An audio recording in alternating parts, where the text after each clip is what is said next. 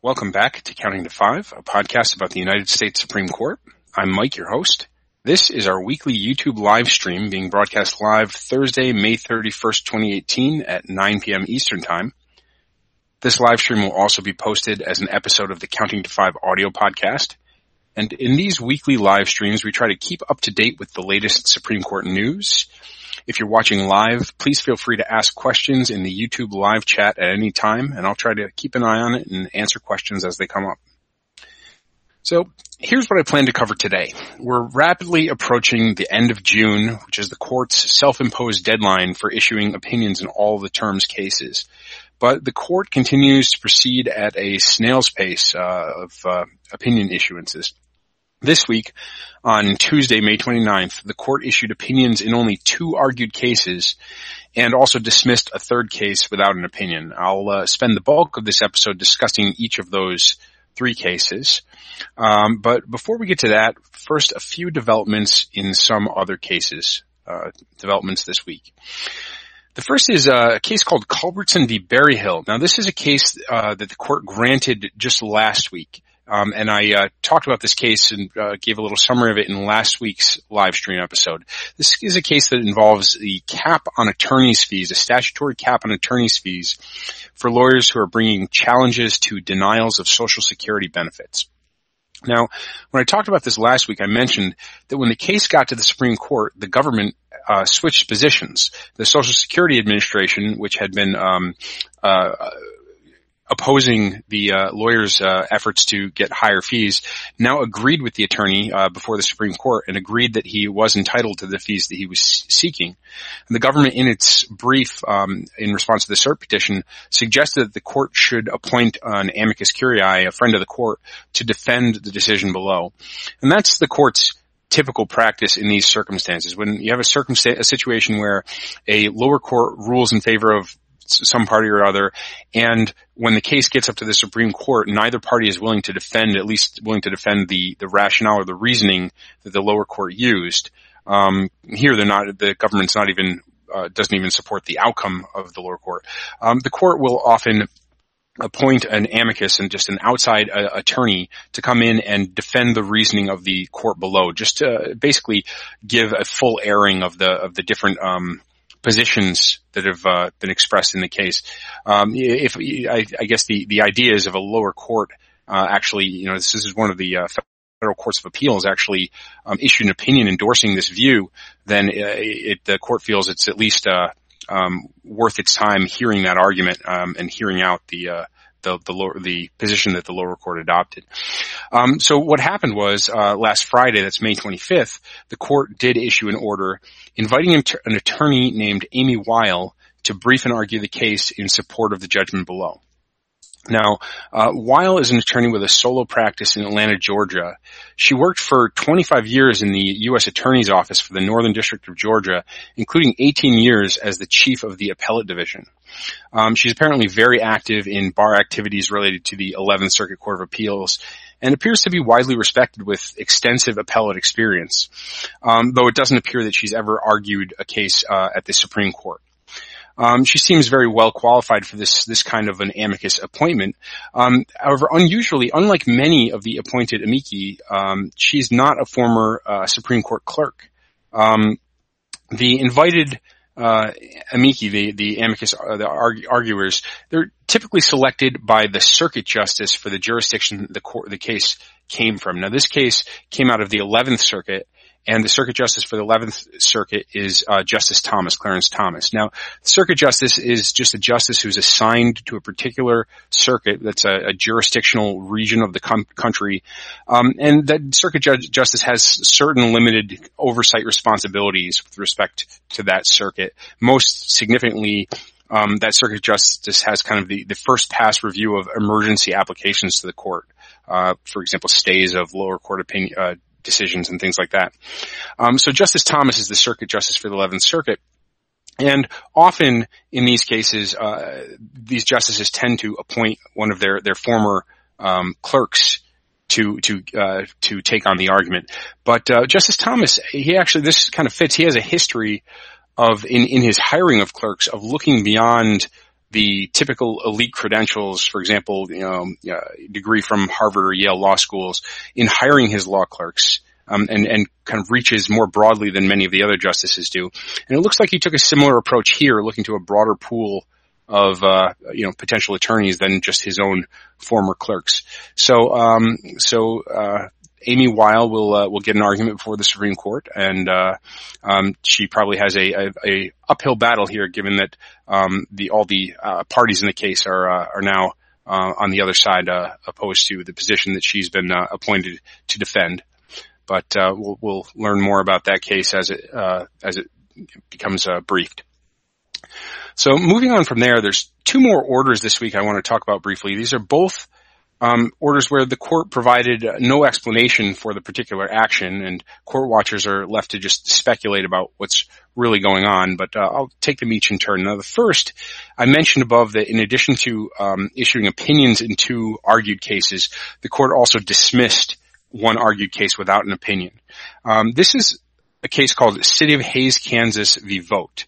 Now, this case was dismissed as improvidently granted, or just the the the um, the kind of the sh- short uh, Supreme Court jargon for that is is the case has been digged, dig for dismiss as improvidently granted. Um, when when a course is, when a case is digged, it's it's basically as if the case was never granted in the first place. It's just uh, it kind of undoes the the court's um, uh, grant of the of the uh, writ of certiorari, and the case goes back to the lower court uh, just as it was before the, the court stepped in to take it in the first place. Usually, when this happens, these these digs, it's usually due to what's known as a vehicle problem, which, in, in other words, the case is, the, the court believes that the case is a bad vehicle for deciding whatever legal question the court granted uh, the case to resolve. Um, the the order itself doesn't give any inf- information. The full text of the order uh, dismissing the case just says the writ of certiorari is dismissed as improvidently granted, and that's it. No further explanation. So just just to give a little more background with this case, the basic facts of this case involve a police officer in Hays, Kansas named named Matthew Vogt.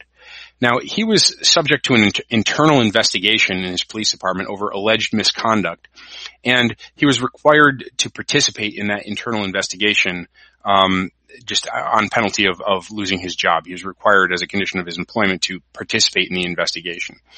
Now, Vogt was later criminally prosecuted, not by his police department, but but by a, a um, state prosecutors. And his statements made in the internal investigation were used against him at a preliminary hearing, uh, a probable cause hearing in the criminal prosecution.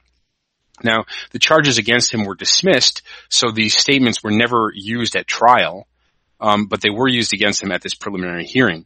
So he has brought this uh, this this case arguing that his Fifth Amendment rights against self-incrimination were violated because these statements, uh, under Supreme Court precedent, these statements that he had to make um, as a condition of his employment in the internal investigation are considered compelled statements, and the use of compelled statements in a criminal prosecution violates the Fifth Amendment's right against self-incrimination. That's that's uh, uh, Vogt's basically basic argument. The city, on the other hand, argues that this Fifth Amendment right is a trial right. It applies only at trial, not to preliminary hearings, and they argue that extending this to preliminary hearings would have a pretty dramatic um, uh, effects. In any case, that, that's the that's the basic issue uh, that's that was was um, the court was going to decide in this case. But already at oral argument, this case was argued back in February. Uh, it was clear that, that, from some of the questions from justices that, that some of the justices weren't um, too pleased with this this particular case as a means of answering this question. Um, there were questions raised uh, by Justice Breyer at the oral argument concerning whether Vogt's statements were actually ever actually introduced at the preliminary hearing in the first place, and also whether proper objections uh, in that court were made to preserve um, his constitutional argument. And there was there was actually a disagreement, an oral argument between Justice Breyer and Chief Justice Roberts over whether these factual issues are even relevant to the court's decision in the case. And there were other complications as well um, relating to uh, an existing precedent, which came under question, and and just some some other factual issues. And there was actually a suggestion at oral argument from Justice Breyer that the court should basically should should dig the case, dismiss it, um, because it, it, just didn't seem like a good uh, a, a, good can a good vehicle to answer this question. But the, the question there is then why did it take so long uh, for the court to actually decide to get rid of the case? As I, as I mentioned, the case was argued back in February. These these issues, if those are the issues that prompted this dig, they were raised back then in the oral argument. So why did it take us all the way to the uh, almost the end of May um, before the court actually got rid of this case? Why didn't they do it right away.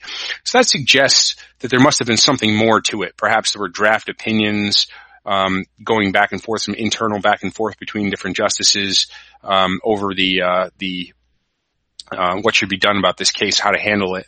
Um, but there's really uh, no way to know exactly what was going on in there. Um, there's, there's been some speculation that perhaps this case was actually heading toward a 4-4 split.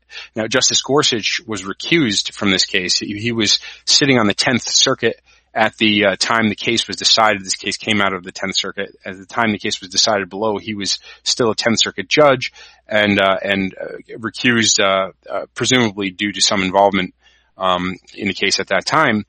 And so that leaves the possibility that this case could could have resulted in a evenly split case.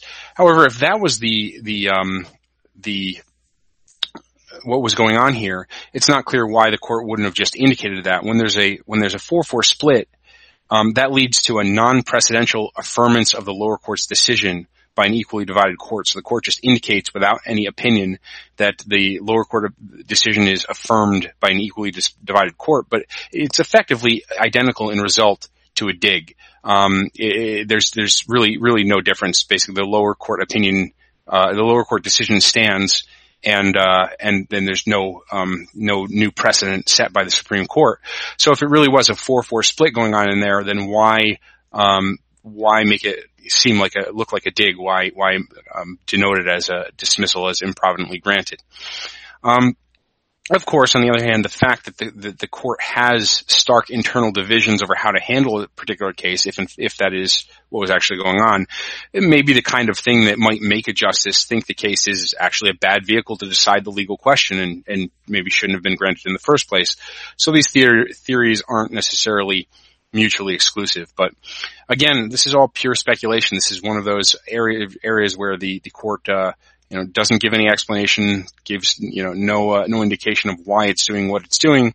So, so we're left to just kind of, kind of guess. It's the kind of thing that maybe decades from now, when, uh, one or more of the, uh, justices long after their retirement, uh, releases some of their internal papers, uh, to the public, uh, you know, might shed some light on this, but uh, by that time, it's doubtful anyone will care about this particular case. Uh, one more brief case I want to talk to about before I get on to the opinions is a case called uh, Planned Parenthood Planned Parenthood of Arkansas and Eastern Oklahoma v. Jegley. Now, in this week's orders list, the, the orders list that came out on Tuesday this week after the the long uh, the three day weekend, um, the orders list consists of the orders that result from resulted from last week's private conference, and as always, it includes uh, numerous denials of petitions to the court. Um, there's well over 100 cases that the court denied this week. That's very typical because if you've uh, if you've been following the court for a while, you know the court only takes something in the ballpark of one out of 100 petitions is actually granted to to be uh, heard by the the court. Now we usually, I usually don't spend much time discussing any of these denials because the court gives no explanation of why it's doing, why it's denying any particular case. And denial of a cert petition is basically the expected outcome. It's, it's the, those, the rare grants that are the exceptional cases, the unusual situations. Um, but there's one denial this week that has been getting a lot of attention, and that is this Planned Parenthood v. Jegley case. Now, this case involved an Arkansas law requiring doctors who prescribe uh, abortion-inducing drugs, and this is referred to as medical abortions as opposed to surgical abortions. Um, it, it requires those doctors to have an arrangement with a with a doctor who has admitting privileges at a nearby hospital. Now, this is similar to a Texas law that was de- declared unconstitutional by the Supreme Court in a case two years ago called uh, Whole Women's Whole Women's Health v. Hellerstedt. Now, this case, the this this uh, Arkansas case, is still in the preliminary stages of litigation in the lower courts. But the Eighth Circuit Court of Appeals had denied a stay of the of the effect of the statute. So, the, so because they've denied that stay, the law will go into effect while the litigation continues. And Planned Parenthood has said that this will have the effect of shutting down two of the only three, uh, there was only three abortion providers in the state and two of those three would end up being shut down by this, uh, by being unable to to comply with the provisions of this law. So they had sought this stay and and were uh, asking the court to review um, this Eighth Circuit decision. Now, the Arkansas law, it's an example of um, what's referred to often by uh, by abortion rights supporters as a uh, what's called a TRAP law. That's a, just an acronym that stands for Targeted Regulation of Abortion Providers. Um, and the the Eighth Circuit um, has been criticized uh, by by uh, um, abortion rights supporters have criticized the Eighth Circuit's decision as as um, not following the Supreme Court's decision in in, uh, in the whole women's health case. This has been characterized as, as what's been called a part of a trend of lower courts uh, reading that whole women's health um, decision uh, very narrowly to provide uh, very little protection for these uh, the abortion providers. Uh, so these abortion rights supporters had hoped that the court would reverse the Eighth Circuit and stay the law while the litigation plays out. So as usual, the, this denial, like like the almost all of the court's uh, petition denials, is completely unexplained. So it's again left to pure speculation why the court didn't take the case. Um, some have speculated that, that that maybe we can read something into this denial, uh, a suggestion about uh, the likelihood that Justice Kennedy, who was the crucial fifth vote in the whole women's health case, the likelihood that he intends to retire at the end of the term. But uh, arguments have been made both ways of why this indicates that Kennedy is likely to uh, remain on the court and still be here next term. Why this means that Kennedy is likely to leave the court. Uh, it's it's a pure speculation one way or the other. And and what's more, there's really no solid reason to think Kennedy will retire this term, apart from his age. Kennedy is 81 years old, which makes him the second oldest justice on the court after the 86 year old Ruth Bader Ginsburg. Um, Ginsburg, however, has been very clear that she has no intention of stepping down anytime soon. Um, Kennedy has has uh, has not been so clear, so speculation has uh, has been rampant over over whether um, this will be his last year on the court. Of course, the exact same speculation was happening toward the end of last term uh, when many people were convinced that uh, Kennedy was about to announce his retirement, but uh, that did not happen last term. And uh, again, um, you know, aside from his age, uh, there's there's no um, no uh, particular reason to to believe that that he's about to step down anytime soon. so moving on, um, in this this Tuesday's orders list, there were no new grants of cases for next term. Uh, no new grants uh, added to the uh, the court's docket for next uh, next term. The so far the court has granted 18 cases uh, for next term, just due to the um, the briefing schedule, the amount of time it takes for cases to become fully briefed for oral argument. Uh, the court basically needs to fill its fall calendar. That's the October, November, and December um, argument sessions before the court leaves for its summer recess in order to give those cases uh, enough time to be briefed before argument. And to basically fully fill the court's calendar would take about 34 cases. Uh, in recent years, the court has not filled its fall calendar. It's had light argument days where where it had uh, less arguments that it could have than it could have easily um, easily placed on its calendar. Um, but right now, with 18 I'm sorry, the uh, feed dropped out again uh, on me, but I'm back. I hope uh, you're still with me. Um, but uh, I, w- I was saying that uh, with 18 grants so far, and looking back over the last uh, number of years, I looked back at the statistics for the last 12 terms, and the average number of cases that the court grants in the month of June, the last month before it goes on its summer recess, over those 12 years is about 15 cases. So putting that together with the 18 they've already granted, um, you know, if they if they hit that average, that would be 33 cases, which is almost a full fall calendar, which would be more than they've done the last few years. Now, of course, there's a large variance from year to year. The, the that 15 is just an average, and and uh, and it can be a bit lower or quite a bit higher than that. Um, so you know, we don't really know. We won't know until the end of June um, how the fall calendar is really going to uh, going to shape up uh, but nothing new this week. So that brings me on to the opinions in argued cases. Now, before this week, um, there were 32 outstanding cases, 32 cases that the court had heard argument in that had not yet been decided with only five weeks left in the term. So in order to clear all of those cases before they go away, they need to, to average about six or seven opinions per week. But as I mentioned, the court in fact only issued two opinions in an argued case and also got rid of a third case. So it's kind of well below that average. So that means as we get closer to the end of the term, it's the, the, um, these cases are getting more and more concentrated in the last few weeks. So we're going to have some really heavy weeks toward the end of the term. Um, the, these two new opinions and argued cases bring us up to a total of 32 for the term so far. Um, so we finally crossed the halfway mark in terms of uh, opinions and argued cases. We have 32 um, opinions issued. We have 29 left to come uh, in the next four weeks. Um, the two opinions issued this week do not include um, any of the the really highly anticipated cases um, that that that are that everybody's been waiting for for the end of this term. Now this this term has had a unusually high number of of really high profile cases, cases that are either um, kind of culture war issues or just very divisive partisan political um, cases. And uh, depending on how you count, I would say there's there's maybe eight to ten um, cases left that have not been decided yet that that that I would call high profile um, big cases.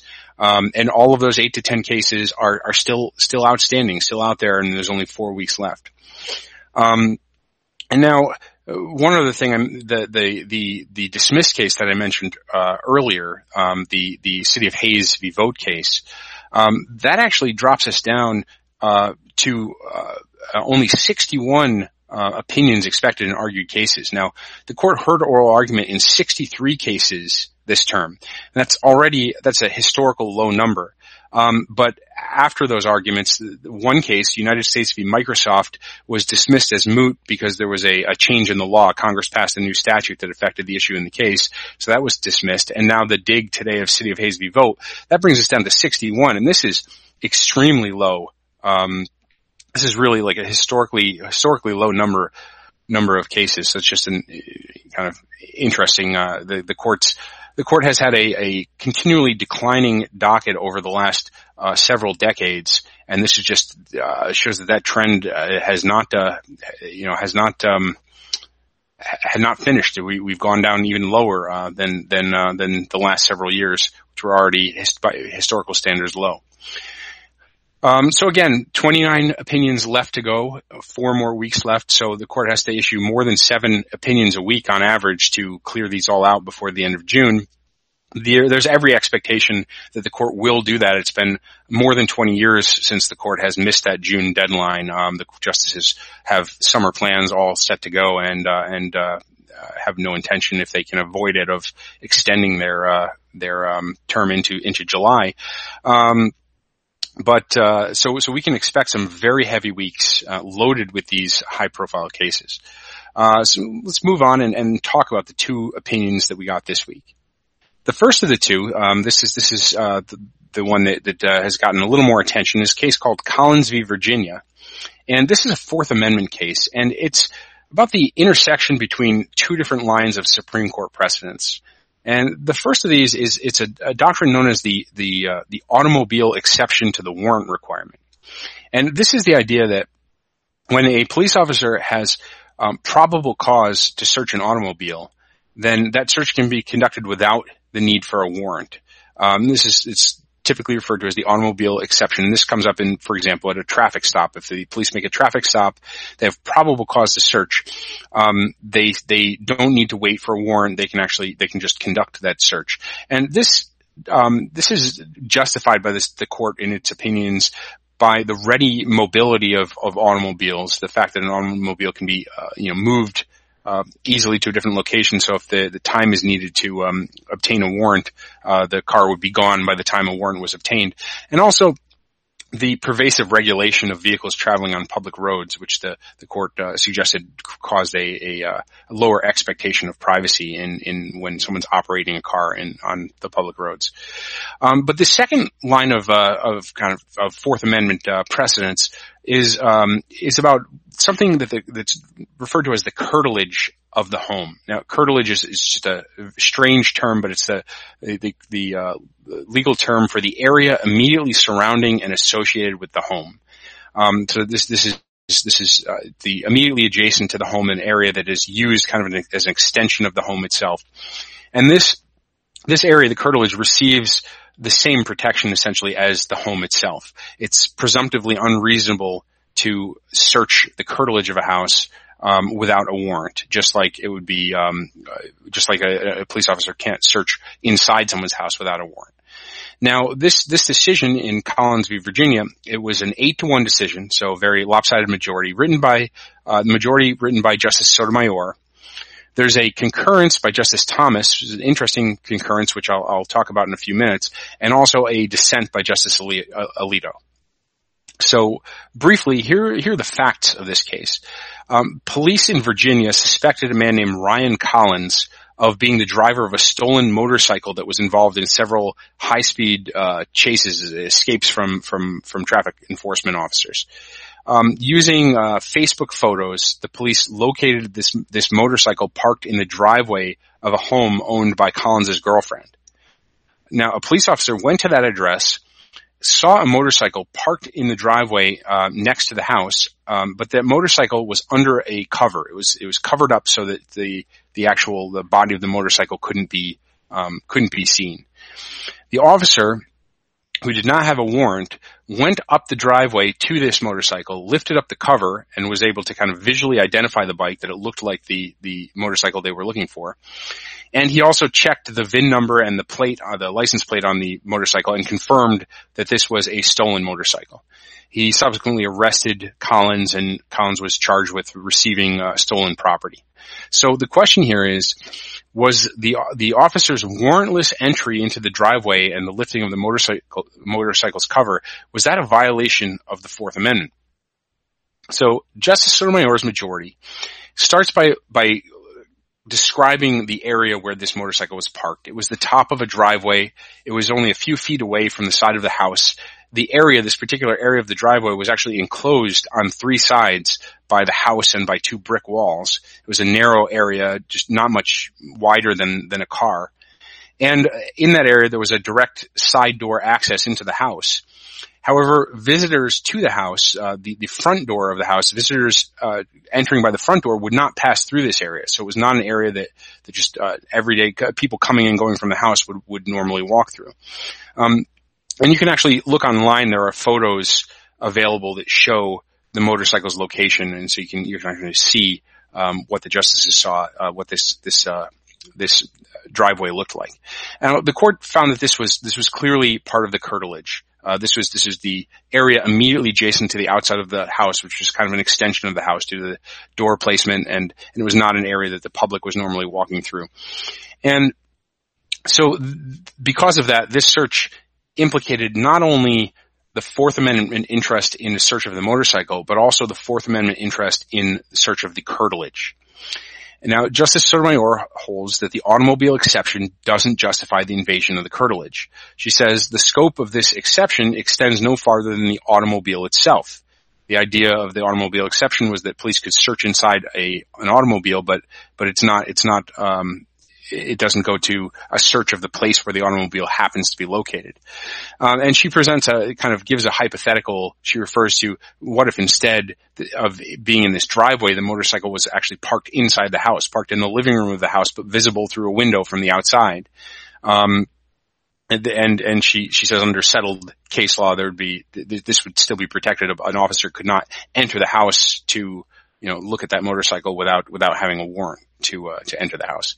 And uh, Sotomayor also says that the rationales that the court has used to justify the automobile exception don't justify this uh, intrusion into the separate interest in the home and the curtilage. The the balancing of interests that's behind the automobile exception doesn't take into account these other privacy interests involved in in you know the home and the curtilage. Um, in her majority opinion, she also distinguishes two earlier cases that had been argued uh, uh, uh, to support the government's position. One involved a police who searched the trunk of a car that had uh, was had just pulled into an open garage.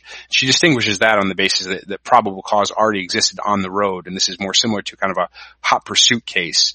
And the second case involved a, a search of the the bed of a pickup truck. Um, but she she said that that case never actually established that there was um, any Fourth Amendment interest in the particular home or the place where the, that truck was parked, that, that it was the curtilage or that there was a Fourth Amendment interest by the owner of the truck in that location. So she kind of distinguishes those cases, that says they don't really apply here. And she also goes on to reject a limitation that had been proposed by Virginia. They had they had argued that that that there should the court should limit um, the scope not to the the curtilage as a whole, but to uh, they argued that the, the threshold of fixed enclosed structures like a garage. So, you know, if this car was parked in the garage, inside a garage, even if the garage door was open, if this motorcycle was inside an open garage, that would be beyond the limits of where police could go. But when it's out in the open, like in this driveway, then that shouldn't be covered. Uh, uh, Sotomayor rejects that distinction. She says that curtilage is, is a well-established concept. It's something officers already are supposed to be aware of when they're conducting searches. And she also says that visibility is is not the legally relevant criteria.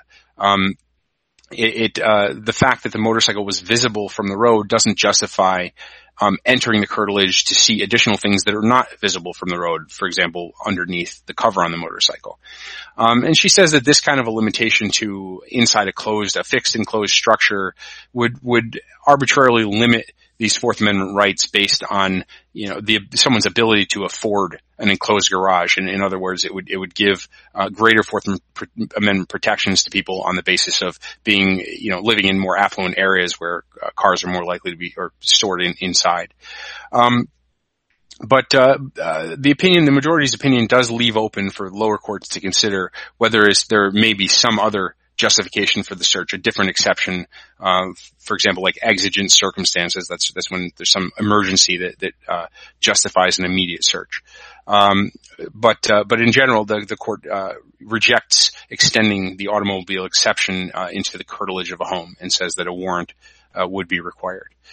Now, Justice Alito dissented, um, and and he uh, he frames this case uh, differently. He, here's here's uh, Justice Alito a line from early in his opinion. He says, "The Fourth Amendment prohibits unreasonable searches. What the police did in this case was entirely reasonable."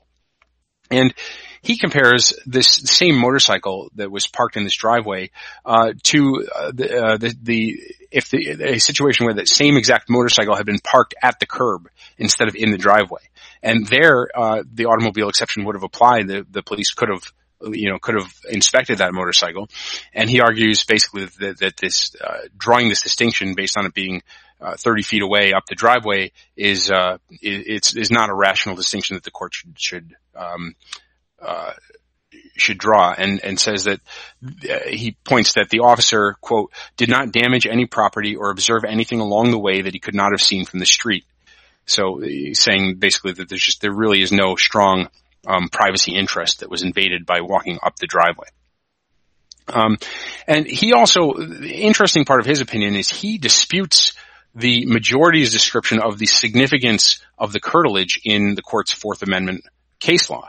Um, he, he, he argues that uh, the only reason the curtilage is important is it distinguishes whether the Fourth Amendment applies at all.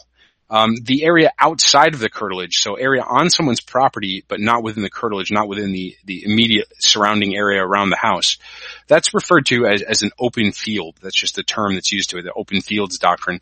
And, and uh, under the court's precedents, the open fields are not subject to the Fourth Amendment at all. There's no Fourth Amendment protection in those. So he says the whole purpose of the court's um, curtilage uh, precedence is just to establish that the curtilage gets some protection.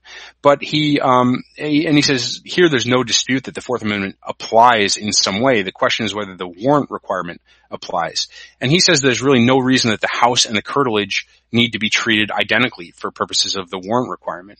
Um, uh, interestingly, though, this portion of his opinion does not cite any cases uh, that that that uh, that support a, a, different treatment of the curtilage from the home itself. So it's it's kind of a uh, he he he argues that there's no reason to treat these the same, but doesn't seem to have any support from case law that the court has treated these differently in the past.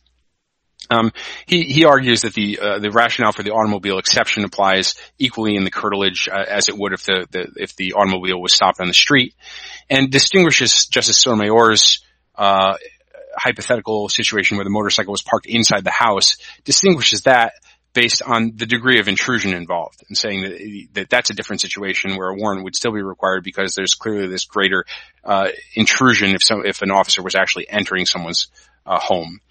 Uh, Justice Sotomayor did respond uh, in a lengthy footnote uh, to um, some of Justice Alito's um, reasoning, and among other things, accused Justice Alito of basically ignoring the significance of, of private property in, in arguing that there's no distinction between a motorcycle parked at the curb and one that's uh, up uh, near the house uh, uh at the end of a driveway.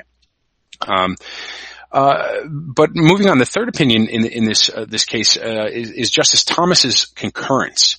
Now, Justice Thomas joined the majority in full, said it was a correct application of the court's Fourth Amendment law, but he um, he, he, basically said that, that, um, he disputes the, the, the remedy in this case. Now, now the whole reason, as Justice Thomas points out, the whole reason that this case is in here is in federal court is because of the exclusionary rule. Now, the exclusionary rule is the idea that, um, when the government violates, uh, Fourth Amendment rights in conducting a search or seizure, um, that the evidence that's obtained from that violation can be excluded. It can be, it can be prevented from being introduced in court.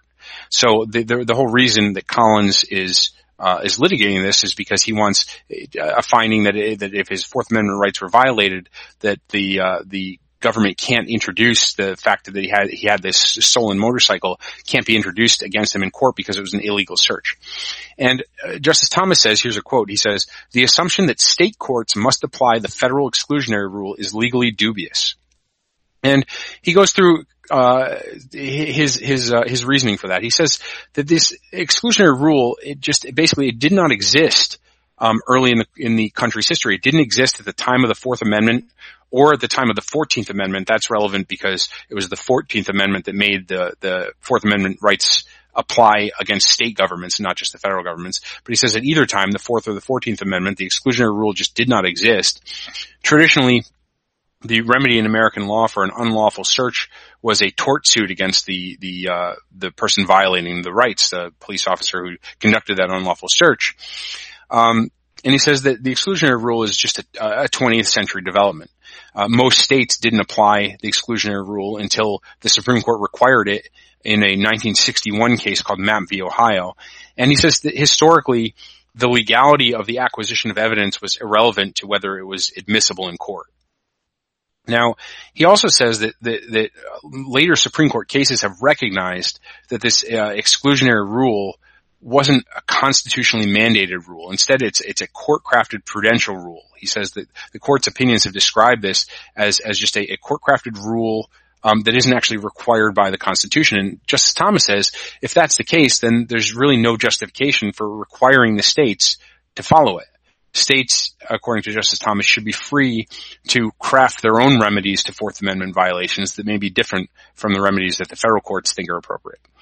Now, this is interesting because this is just an example, and there's been many of these over the years, but it's an example of Justice Thomas's willingness to really strike off on his own and and argue that whole areas of the law that have long been considered settled should just be reconsidered from first principles. Um, and this is this is a repeating theme with Justice Thomas, and he's really he's he's one of the only justices that really does this on a on a on a any kind of regular basis. The interesting thing here, though, is, uh, and this is not unusual, no one else is with him here. He's he's as he often is, uh, all by himself in this opinion. Now, Justice Gorsuch uh, has shown interest in a few cases. He's suggested that he's open to reconsidering certain major areas of law, and, and he and he's also shown an interest into really delving into the historical basis for some current practices but he's nowhere to be seen here. There's no indication that he agrees with Justice Thomas's take. And the majority doesn't really even respond to Justice Thomas at all, which is not unusual for these separate opinions where, where Thomas is really standing alone. The court, uh, it's, it, it's not a, uh, change in law that appears to have any, any likelihood of going anywhere anytime soon. So the court doesn't really spend any time addressing it. Um, so that's it for that case. That moves us on to the second opinion this week, which is called Lagos v. United States. And this was a, a unanimous opinion, a short unanimous opinion by Justice Breyer. And this is a case about the interpretation of the Mandatory Victims Restitution Act. It's called the MVRA. And this act, it requires criminal defendants convicted of certain crimes to pay restitution to the victims for certain categories of injuries. And here's the, briefly, here are the facts in this case. the, the criminal defendant here was a man named Sergio Lagos, and he controlled a company called Dry Van Logistics. Now, Lagos fraudulently, fraudulently obtained tens of millions of dollars in loans from the General Electric Capital Corporation using forged paperwork. Uh, it was forged uh, invoices for for uh, services that his company had uh, supposedly provided. Now, as a result of the the the uh, uh, this fraud being uncovered, his company, this Dry Van Logistics, went bankrupt, and Lagos was indicted and ended up pleading guilty to wire fraud. Now, where, where this case comes down is is that under the MVRA, the Mandatory Victims Restitution Act, um, when someone is uh, is is uh, sentenced for um, for certain crimes, the judge is required to award restitution for certain categories of, of harms.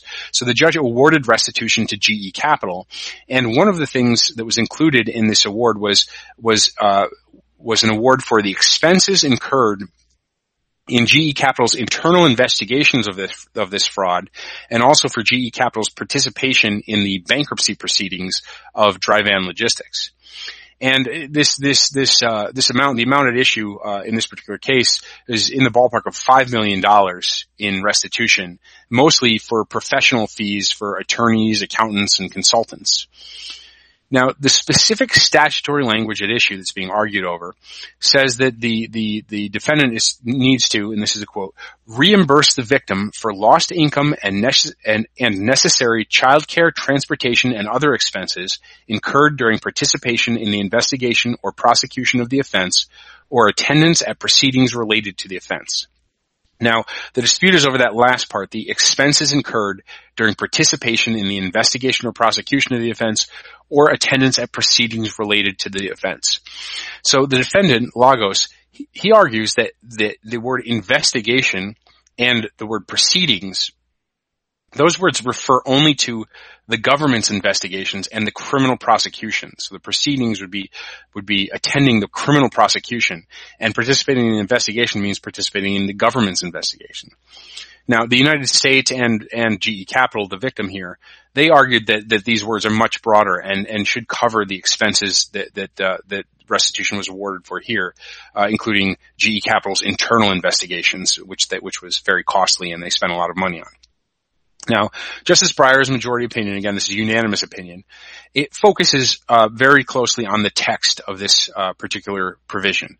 It notes that investigation is directly connected with prosecution. It says the investigation or prosecution, which suggests that they're talking about a government criminal investigation, the way it's tied to the criminal prosecution.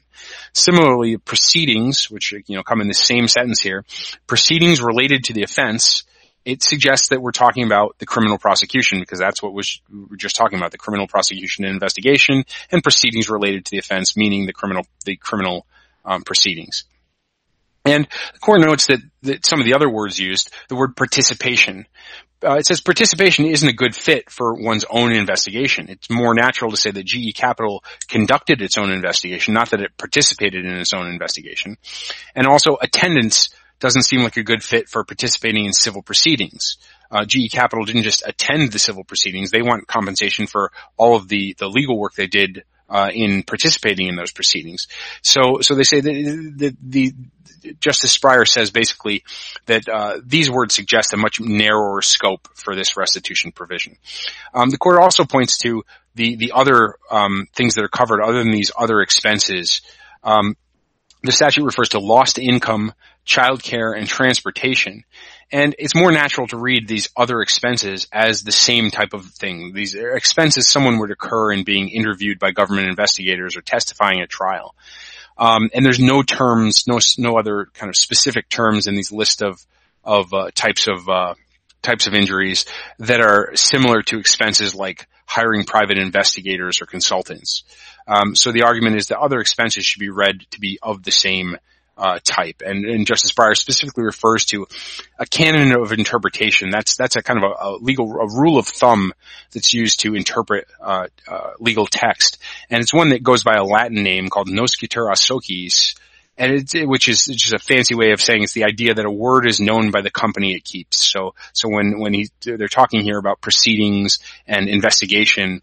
Um, uh, reading this this entire sentence as, as a whole, uh, this entire provision as a whole kind of gives uh, gives the context to it and and and uh, uh, shows the type of expense that they're really talking about.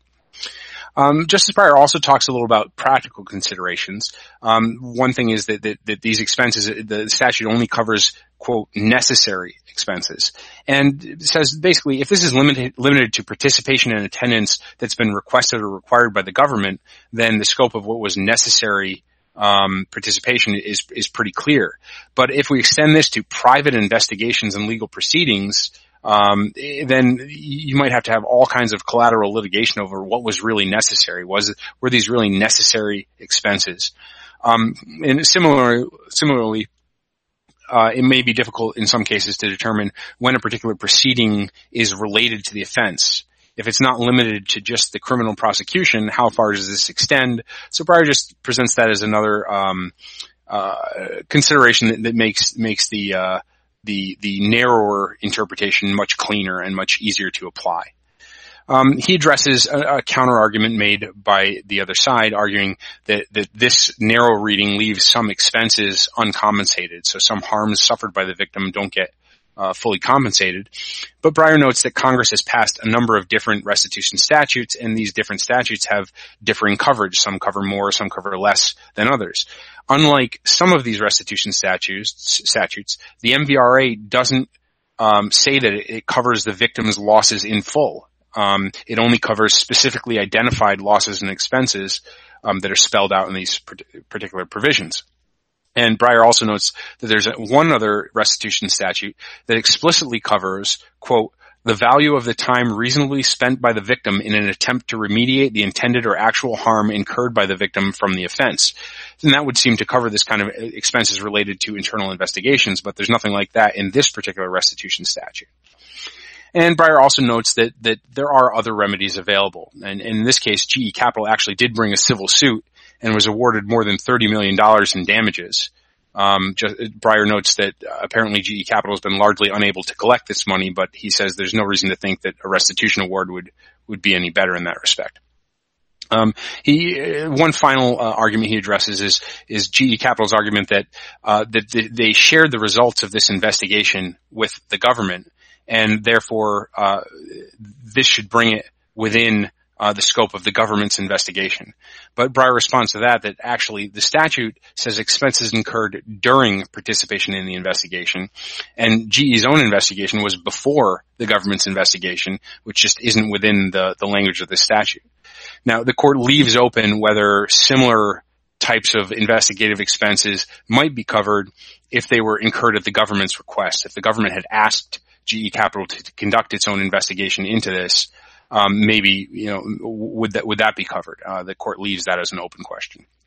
So an interesting thing about this opinion is a short opinion, but it's it's a thoroughly textualist opinion, and textualism refers to an approach to interpreting legal text where where there's a, a, heavy focus on the specific words of the statute, the actual language that's used, the context of that language, how different words and phrases and sections interrelate with each other, um, and looking at the just focusing on that specific text in order to determine meaning.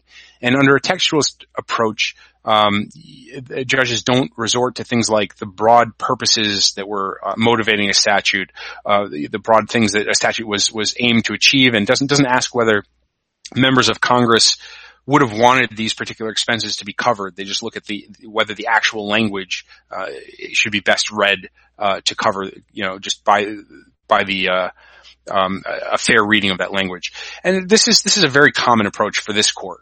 Um, Justice Breyer is often described as the, the least textualist of the current justices, the most likely to, to want to look to these broader purposes or congressional intent, intent.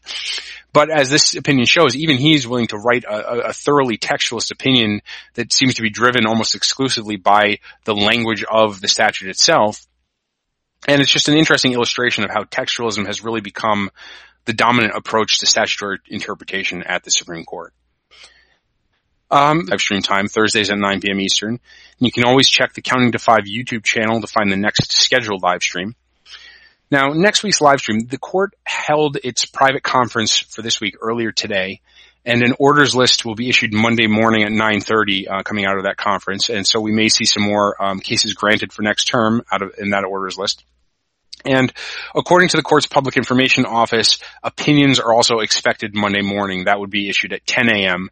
Um, the court has not announced any additional opinion so far, no additional opinion days uh, for next week. So it'll just be Monday that we're expecting um, some more opinions from the court. And just as a reminder, there's only four weeks left of the term and 29 cases still outstanding.